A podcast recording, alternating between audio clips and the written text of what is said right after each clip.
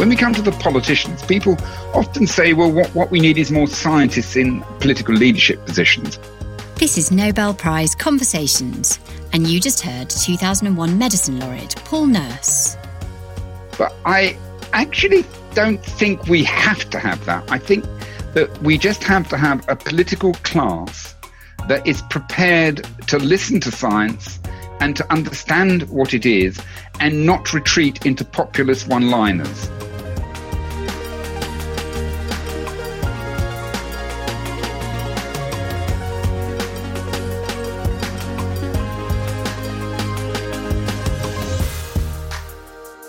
Politicians may say they want to follow the science, but Paul Nurse is a man who knows how to lead it.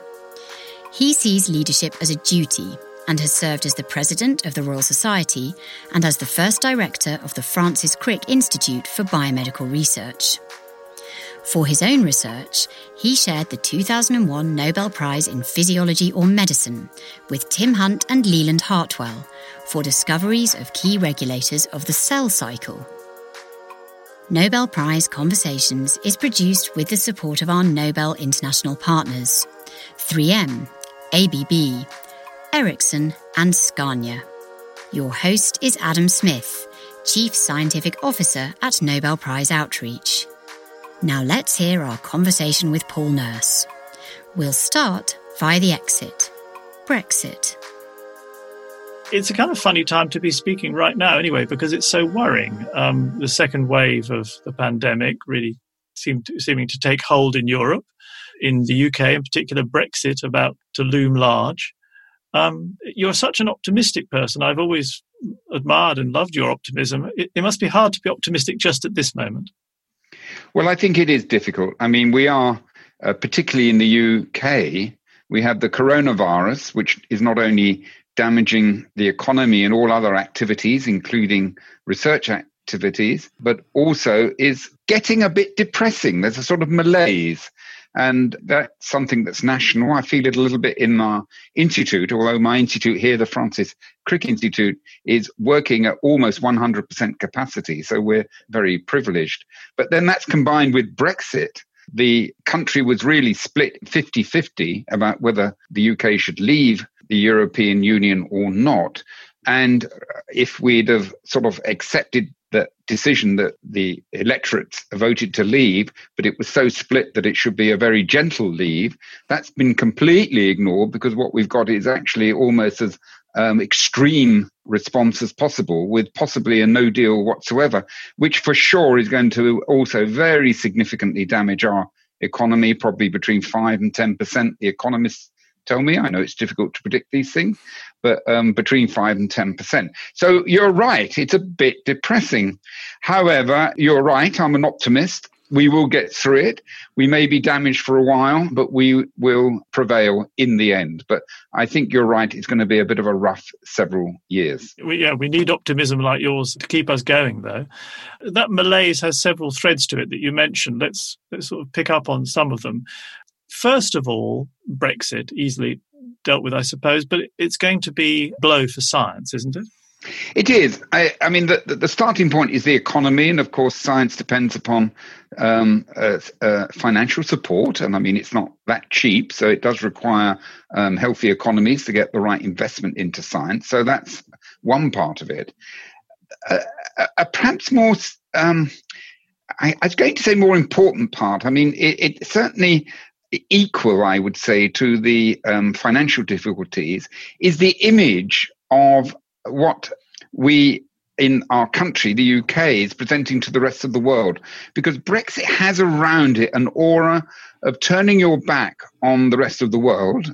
Um, I know it's not always seen as that, it's turning back on Europe, but actually it's turning back on the rest of the world. And also, for that matter, turning back the clock to uh, a time which no longer exists a sort of nostalgia. So we have a combination of turning away and turning back clocks, which require perhaps a bit of education for our whole nation, including our political leaders. Because I have no doubt that we will return to the European Union.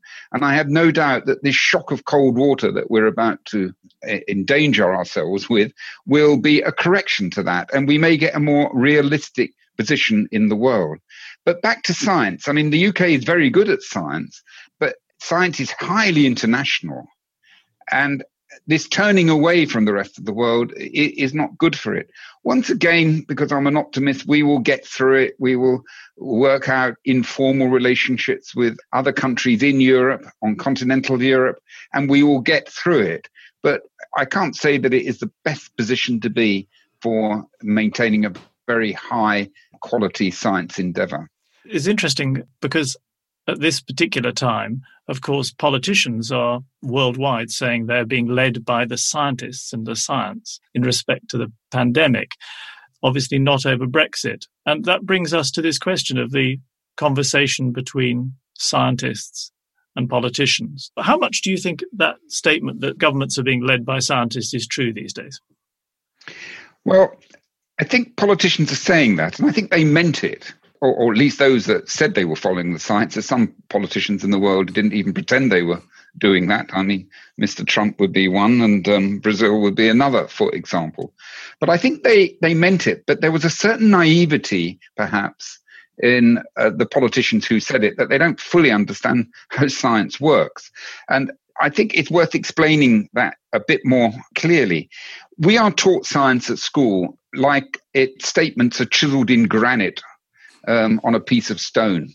And of course, that is the case for certain parts of science, quite a lot of science, like, for example, Newton's laws of motion certainly work unless you get very fast, and they work extremely well. But they've been tested endlessly for 300 years and been found to work. When we're faced with research problems, we often haven't got a clue how anything works and we get it wrong quite a lot of the time until we get it right. And the whole process of science, certainly what was emphasized by Karl Popper, for example, the philosopher of science, is that you come up with a hypothesis, an idea, you try and test it to destruction. And if it's destroyed, you move on with the knowledge that that isn't the right way forward and look at something else. And so there's a lot of testing and then changing one's mind. And then over time, certainties uh, emerge, but they don't always emerge straight away. Now, when you're faced with something that's very important to society, like a pandemic, uh, society suddenly wants to have all the answers 100% crystal clear and they think of Newton's laws of motion when actually scientists don't really know what's going on and there's different opinions about science because of that uncertainty. So when a politician gets up and says, we are following the science, the question has to be, what science? Because there's more than one scientific conclusion out there at this moment and they are all um, not unreasonable, or not some of them are extremely un, reasonable, like those that suggest 5G is the cause of um, of uh, coronavirus. But there's quite a lot of very sensible people saying rather different things, and the poor old politicians got to sort of make sense of this. And it's not made easier if they think all scientists are talking with the voice of God, because at that stage they are absolutely not. And it's going to change. So, what does all this mean? I think it requires a more sophisticated relationship between science advice and the politicians and political leaders being advised by it. Scientists have to emphasize that knowledge is often tentative at this stage of an understanding, particularly in a pandemic. It may change, and they shouldn't be overconfident about what they're actually saying. And uh, uh, scientists are perhaps not used to talking in the public sphere so much in this very, very uh, public way. Um, we're used to disagreeing with each other in academia and in the scientific discourse, but it doesn't play out quite as nicely on the public stage. And politicians are to be forgiven if they take certain ideas away. Then, when you combine it with the fact that these have immediate political consequences, uh, by which I mean that um, whether you have a lockdown or you don't has economic um, consequences that we have to think about, as well as health consequences. And then you'll find those of, uh, in different places in the uh, political spectrum will have opinions about how important they think the health of the nation is versus perhaps the health of the economy in the nation. Then what they do is start challenging those scientific opinions which don't happen to agree with their political views. Yeah. So the whole science endeavor gets mixed up with political uh, opinions. And that's really a bit of dangerous for the scientific in, endeavor. Mm. I've always argued as much as possible, and I know it's very difficult and we can't always get it to work, is we should keep politics out of it as much as we can. I mean, we're, you know, all human beings are political to some extent, so I, I, fully accept that. But when politics starts driving which science you listen to, you're in trouble. We saw that with climate change, for example, and where politics was certainly driving it. We see it now as to whether we open up the economy or whether we um, try and protect health. Yeah. Basically, we should try and keep the different opinions of science out there and then let our political leaders who are elected to do this to make sense of it. But what they have to do is not say we're following the science. They should say science tells us that there's one, two, three possibilities going on. We have decided to go for option one, and these are the reasons we've done it because of scientific opinions and because of the political consequences of it. And this may change as our knowledge increases. Now, that isn't a tabloid headline one liner. It doesn't go down well with the politicians or their communicators, but that's what we have to do if we're going to have a mature relationship between science and politics. It's funny, isn't it? Because I think people in their own decision making at home, just the questions of every day, are very sophisticated in the way they think about what needs the, the different aspects of each decision. But then perhaps it's a it's a misconception that people just want simple stories from their leaders, whereas perhaps they're much more equipped to deal with sophisticated argument than people give them credit for. Well, I'm of, in the same position as you. I think we need to treat um, uh, uh, the public with much greater respect. And I think they will respond to it. Of course, you have to use language that isn't so loaded with um, um, with specialist terms that it is incomprehensible. Of course, you have to work on communicating the clearer messages. But frankly, it's not that difficult to do that. You know, we don't need to know is it SARS blah blah blah or SARS something else. I mean, you don't need to know that. You need to know what the problems are and how you're dealing with it and how we might um, get somewhere.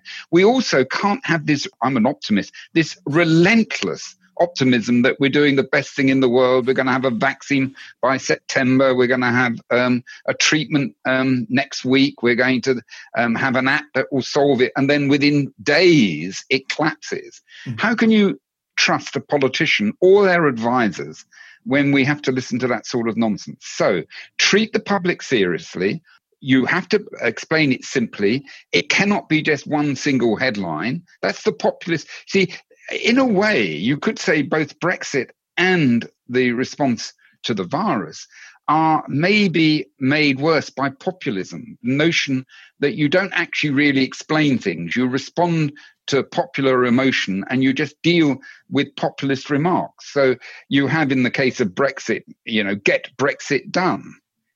Well, yes, we've got Brexit done. We're out, but we certainly haven't got any way of working in a new Brexit country. I was waiting for um, get COVID done. Um, I, am waiting for that to come out, but that's not yet happened. But I think there's a, a there could be a, a relationship between uh, the way that the pandemic is being handled, and of course, I'm talking in a UK environment, um, and the way that both COVID and Brexit have been handled, because they reflect some of the stark weaknesses of populism. Yes, you pointed out at the beginning of that that when you're taught science in school, it's as if it's chiseled in stone. And is part of the problem that the politicians themselves have really not got the basic science education that allows them to understand the nature of science, because what you're asking them to do is to represent the true nature of how scientific thought advances. Are they equipped to do that? Who can help them do that? Well, first of all, I think the it's a responsibility of the educational system to uh, to communicate what science is. It's not just a collection of facts like there are eight planets and um, we're 93 million miles away from the sun or whatever. Mm. It's also about how science is done.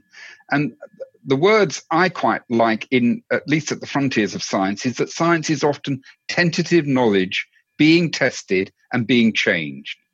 And communicating that message will uh, help subsequent communications of, of very difficult issues such as this pandemic. So it's not just the politicians, I'll come to them in a moment, but it is actually all of society. And given that our um, our uh, lives are more and more ruled by um, technologies which are based on science and things that we can now do as a consequence of knowledge of science. I'm thinking in medicine and so on. These problems, these issues about when somebody's alive or dead and all these sorts of issues, they're going to increase, they're not going to decrease. So we need a community, a society that, that understands this. When we come to the politicians, people often say, well, what, what we need is more scientists in political leadership positions. And of course, we do have some like Ang- Angela Merkel understands what science is because she's a, a scientist. But I actually don't think we have to have that. I think that we just have to have a political class that is prepared to listen to science and to understand what it is and not retreat into populist one liners. They've got to absorb the complexities. Politicians have to absorb all sorts of complexities, put it together to make a decision. It's not just science, it's economics, it's uh, social sciences as well, and behavioral sciences. They are there to integrate that and to come to decisions. But if they simply retreat into, we're following the science, this is the headline, now all go away and just trust us, that isn't going to work. And what we have seen in the pandemic, certainly in the UK, but I sense it uh, throughout the world, is a, a gradual um, loss of trust in both the political class and the science advice that they're getting because they don't understand just what we're talking about here about the tentative nature of science. So we are damaging what is going to be crucial, I would say, that is the interaction between science and politics in the future by not being sophisticated enough in understanding um, that relationship. What does it really mean to be alive? Paul Nurse takes on this and other tough scientific questions in his recent book entitled What is Life? Understanding Biology in Five Steps. The book shares its title with a work by another Nobel laureate, Erwin Schrödinger. That 1944 version of What is Life inspired a generation of scientists, including Paul Nurse, who first read it as a schoolboy. First of all, that question, what is life? It's a question that many have thought about in the past. We all think of Erwin Schrödinger. What is so fascinating to you about that question, what is life? I think that it's the key question in biology, really. And it is so key, it's almost um, it's almost the question that we never ask after we get in school, the age of 16, there will be some um, chapter in a book on what is life, and then we forget about it. And I wanted to return to it, having been a biologist for very many years, and address it. So part of it was that. Part of it was that it's a question that I wanted as many um, of the public to think about who would, could be bothered to read the book. In other words, I haven't written this book for my peers. Schrodinger's book was probably a bit tricky for the general public. I'll say, yes. Yeah. You know, aperiodic crystals and um, so on. Mine is, I hope I don't avoid difficult issues, but it is really written for people who are prepared to commit time to it. But I think mo- many people could understand, not perhaps everybody, but many could. So I wrote for an audience of, I was always thinking of yeah, a 17 year old thinking about the world, but actually written in a way that I hope would cover a much wider range of the public than a, a more academic tone. So it's not academic mm. in that sense. It does deal with concepts that will last. I mean, what, what is striking is some of these ideas are centuries old. And I find that a lot of science popular books are just always looking around the corner, just over the horizon. And usually they fade away. They get it wrong. They're predicting this, that, or the other, and nothing happens. This book I've written just like Schrodinger's, really, although, as I said, it's a more uh, uh, for the general reader. I, I suspect could still be read in 30 or 40 years and it would still uh, um, have value because uh, of the way it's written. I'd hazard to say that it would last uh, considerably longer than that because, as you say, it's rooted in deep history, centuries of science, and you and you define these these fundamental principles of life, which are um, not going to go away. I wanted to ask about one of those. I think it's your final principle, the interconnectedness of life. It's a nice one. Talk about that. Well, I will talk about it um, because I, unusually for a molecular cellular biologist, I do talk about the biosphere and the importance of maintaining a healthy biosphere if we're to maintain a healthy life. And that's very popular. The ecologists will talk about it. Naturalists like David Attenborough um, are doing a fantastic job on it. You don't, however, get quite the same emphasis on it from a molecular cellular biologist who tend to talk about medicine or whatever. They don't broaden it into this sphere of activity. But what struck me it was two principles really. One is evolution by natural selection, and what uh, Darwin said we're all related by descent. What that meant is we're connected to all life on the planet because uh, they are relatives, is how I like to put it. I mean, it sounds sort of a bit corny, but obviously we're a relative of a gorilla or a, a, a chimpanzee or an orangutan. You can see that.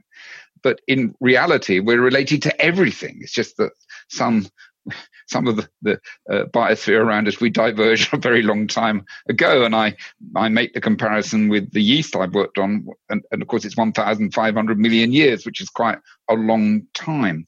So these are our relatives. And therefore, if we consider ourselves to be, and some would argue that we shouldn't think that way, but if we consider ourselves to be the peak of evolution that we have on the planet, then we have a responsibility for all our relatives on our planet.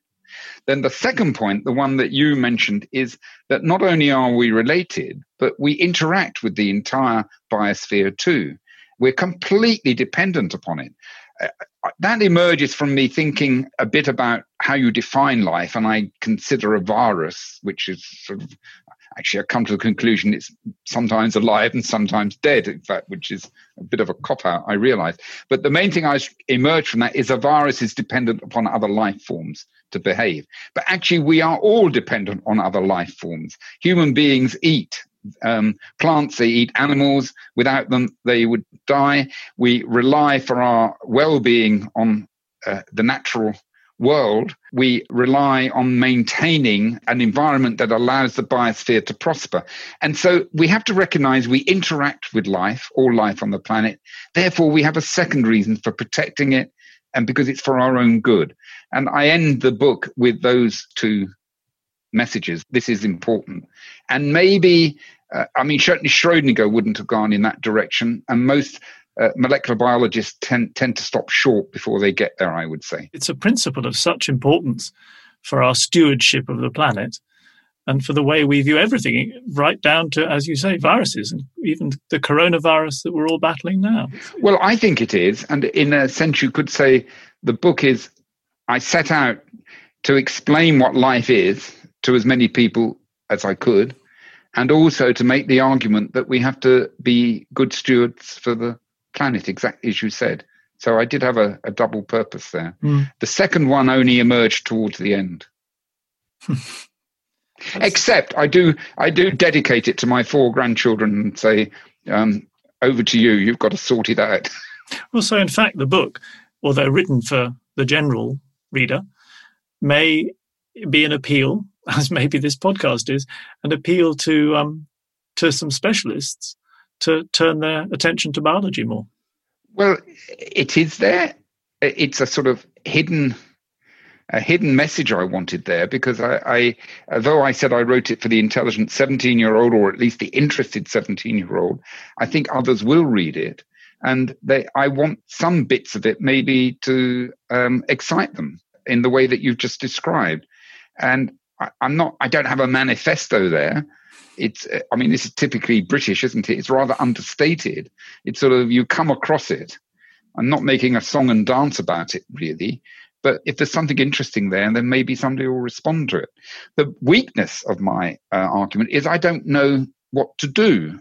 I think there's something there that needs to be done, but I'm not quite sure how to even start it. So when you said, you know, I have all the resources at the Francis Crick Institute and so on, it's true, except of course uh, it's very bottom up run, so I don't sort of direct things. But if people came along who were interesting in this sort of way and also practical, then I'd certainly be interested the real perhaps question is to sort out those who are really interesting versus those who just want to sound interesting. There is quite a number of people who just sound interesting when they're not really interesting. And I could even accuse myself of that, perhaps sounding interesting without really saying anything. Paul Nurse is keenly aware that good research requires solid organisations. So while he's continued to conduct research, he's also held posts such as the President of the Royal Society and President of Rockefeller University in New York. In 2010, he became the first director and chief executive of the Francis Crick Institute, a biomedical research organisation dedicated to understanding the fundamental biology underlying health and disease. Um, you have these two roles. You are um, a hugely successful research scientist who has found that you're also incredibly good at organising people and getting things done. to, to borrow Brexit phraseology. Sorry for that. Was it a surprise to you to find that you are incredibly capable when it comes to bringing things together, not least the Crick Institute, which I see behind you on this in this Zoom conversation. Busy people walking along the corridor there, and getting moving equipment around. It's it's a nice backdrop to the conversation. But there you have your Crick Institute. Did you know that that was in you when you started out as, as a research scientist? Well, you know, I'm a bit schizophrenic about this. I mean, if, if you were to ask me what really gives me satisfaction, it is it is doing my research. I mean, I, am uh, towards the end of my re- research career, and I'm no longer as creative as I was 30 years ago. But it is still what drives me. I'm still wake up in the morning thinking about what's happening in my little yeast cells, which I have researched for so long. But I did find that I was quite good at organizing things and getting things done. But I've never had quite the same satisfaction about that as I had about making a discovery. Uh, I have to admit to that. Sometimes try and get inside my brain and, and, and try and find out why I do things. And I, I, I'm going to explain how I think it is. I realize that I have been funded all my life and supported all my life to pursue my curiosity to find out aspects of how the natural world works. I look upon this as an enormous privilege. I don't look upon it as something as a right. I look upon it as a privilege that I have been supported just to follow my curiosity. And I felt from the very beginning, even when I was a graduate student, if I was going to be um, supported in that way, I had to give something back that was more real, something that was more practical. Now, I could have made a decision to work on a disease like malaria, where I or something where I was actually doing something practical, but I didn't want to do that because I wanted to be driven by my own curiosity. But what I found was that for some reason that I don't fully understand, I was quite good at, um, at organizing things. I don't do a lot of the, the heavy lifting myself, but I'm prepared to take responsibility for it, identify people who are good at it, and uh, and try and drive things forward. And I also can work uh, with a wide range of different people with quite different opinions and try and get the best out of them to get something through, a sort of diplomatic sort of role, if you like. And in a very fundamental way, I felt that that paid for me to pursue my curiosity on the other half of my life. So half of my life is still pursuing my curiosity, and that's on the other side of the wall here, um, where my laboratory is. And half of it is doing things which I think are for the public good, like setting up this biomedical research institute, running the Royal Society, running research institutions like um, Rockefeller and Cancer Research UK before that. Mm. And that is my paying my debt to society that is allowing me then to pursue my curiosity for the other half of my life. Now, that has kept me in a sort of moral balance, I suppose, an ethical balance, at least inside my head, uh, as to why I pursue both of those things. But if I had to choose, I would um, I would just be a researcher. It's fascinating that you think that there is this concept of payback for being a research scientist. That I think a lot of people who are research scientists perhaps feel, yes, that they're in a very privileged position, but at the same time, they're doing good work. And that is justified. That there isn't a concept of having to to do something on top of that in order to yes to pay back for this privilege and it's also very interesting that you have this concept of service. It's perhaps rather rare these days, the idea of having to be sort of socially responsible and service should be a part of one's one's life. Well, I feel it very strongly. I don't quite know where it came from. I, I didn't come from an academic background, which might have might have changed my sort of view of it in the sense that that would have been seen as perhaps enough. And I sort of feel that. By the way, I, I don't criticize other people who don't have the same position as myself, but I came from a, a different sort of background. And I just remember when I was a graduate student thinking, unless I was very good at what I did, I couldn't justify just following my curiosity. That was one thing. And the second is every opportunity I should pay it back that I could. And and that has um, that's been the way I've worked all my life, really.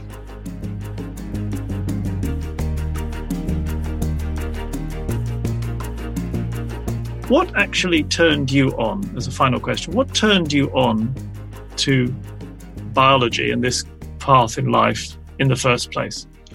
I was interested in the natural world and how the natural world worked. My first um, glimmerings of that were to do with looking um, at the night sky, really, looking at planets and stars. And I had a little telescope when I was 9, 10, 11. And uh, that was what attracted me. Then I started noticing the natural world, the change in the seasons, uh, what happened to insects, how they metamorphize from one state to another. And so I was pretty immersed in in an interest in that natural world and, and, the sciences. I'm actually interested in the humanities as well, but that was always a sort of background compared with this.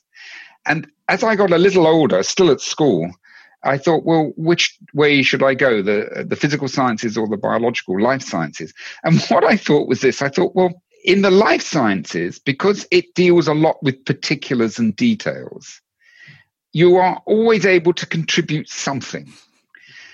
And in the physical sciences, it always seems so immense, the problems. You feel that you're a bit more of a cog in the wheel. And I remember this came across, started thinking like this when I read uh, in a, a sort of naturalist's sort of handbook and it was suggesting projects and it said why don't you go around your garden and map where spiders webs are i remember this very clearly and what do you learn from the distribution of spiders' webs about spiders and what they're doing and why they put them in certain places? Okay, which I did. So I wandered around the garden, I mapped them, and I began to think, well, this might be a place where flies will get caught and so on. And then at the end of this, I thought, I discovered something myself where I, just by looking in my back garden, and this is what biology is. Whereas with physics, you've got to have the Large Hadron Collider and uh, you know a, a, a, many kilometer ring. I know it isn't quite like that, but I felt uh, even if I wasn't that great a scientist, if I was just an average scientist, I'd be able to contribute something in the life sciences in a way that I couldn't in the physical sciences. So I think that's why I ended up there. Lovely story and um, really very hopeful, very optimistic end that, that anybody can become a discoverer in their garden. Paul, thank you very much indeed. That, that was a great little interview. Thank you. You've just heard Nobel Prize Conversations, a podcast series with Adam Smith by Filt Hinterland for Nobel Prize Outreach. The producer for this episode was Sally Henriksen, and I'm Claire Brilliant. Music by Epidemic Sound. This episode is from season two of the show. You can find previous seasons and conversations on ACAST or wherever you listen to podcasts. Thanks for listening.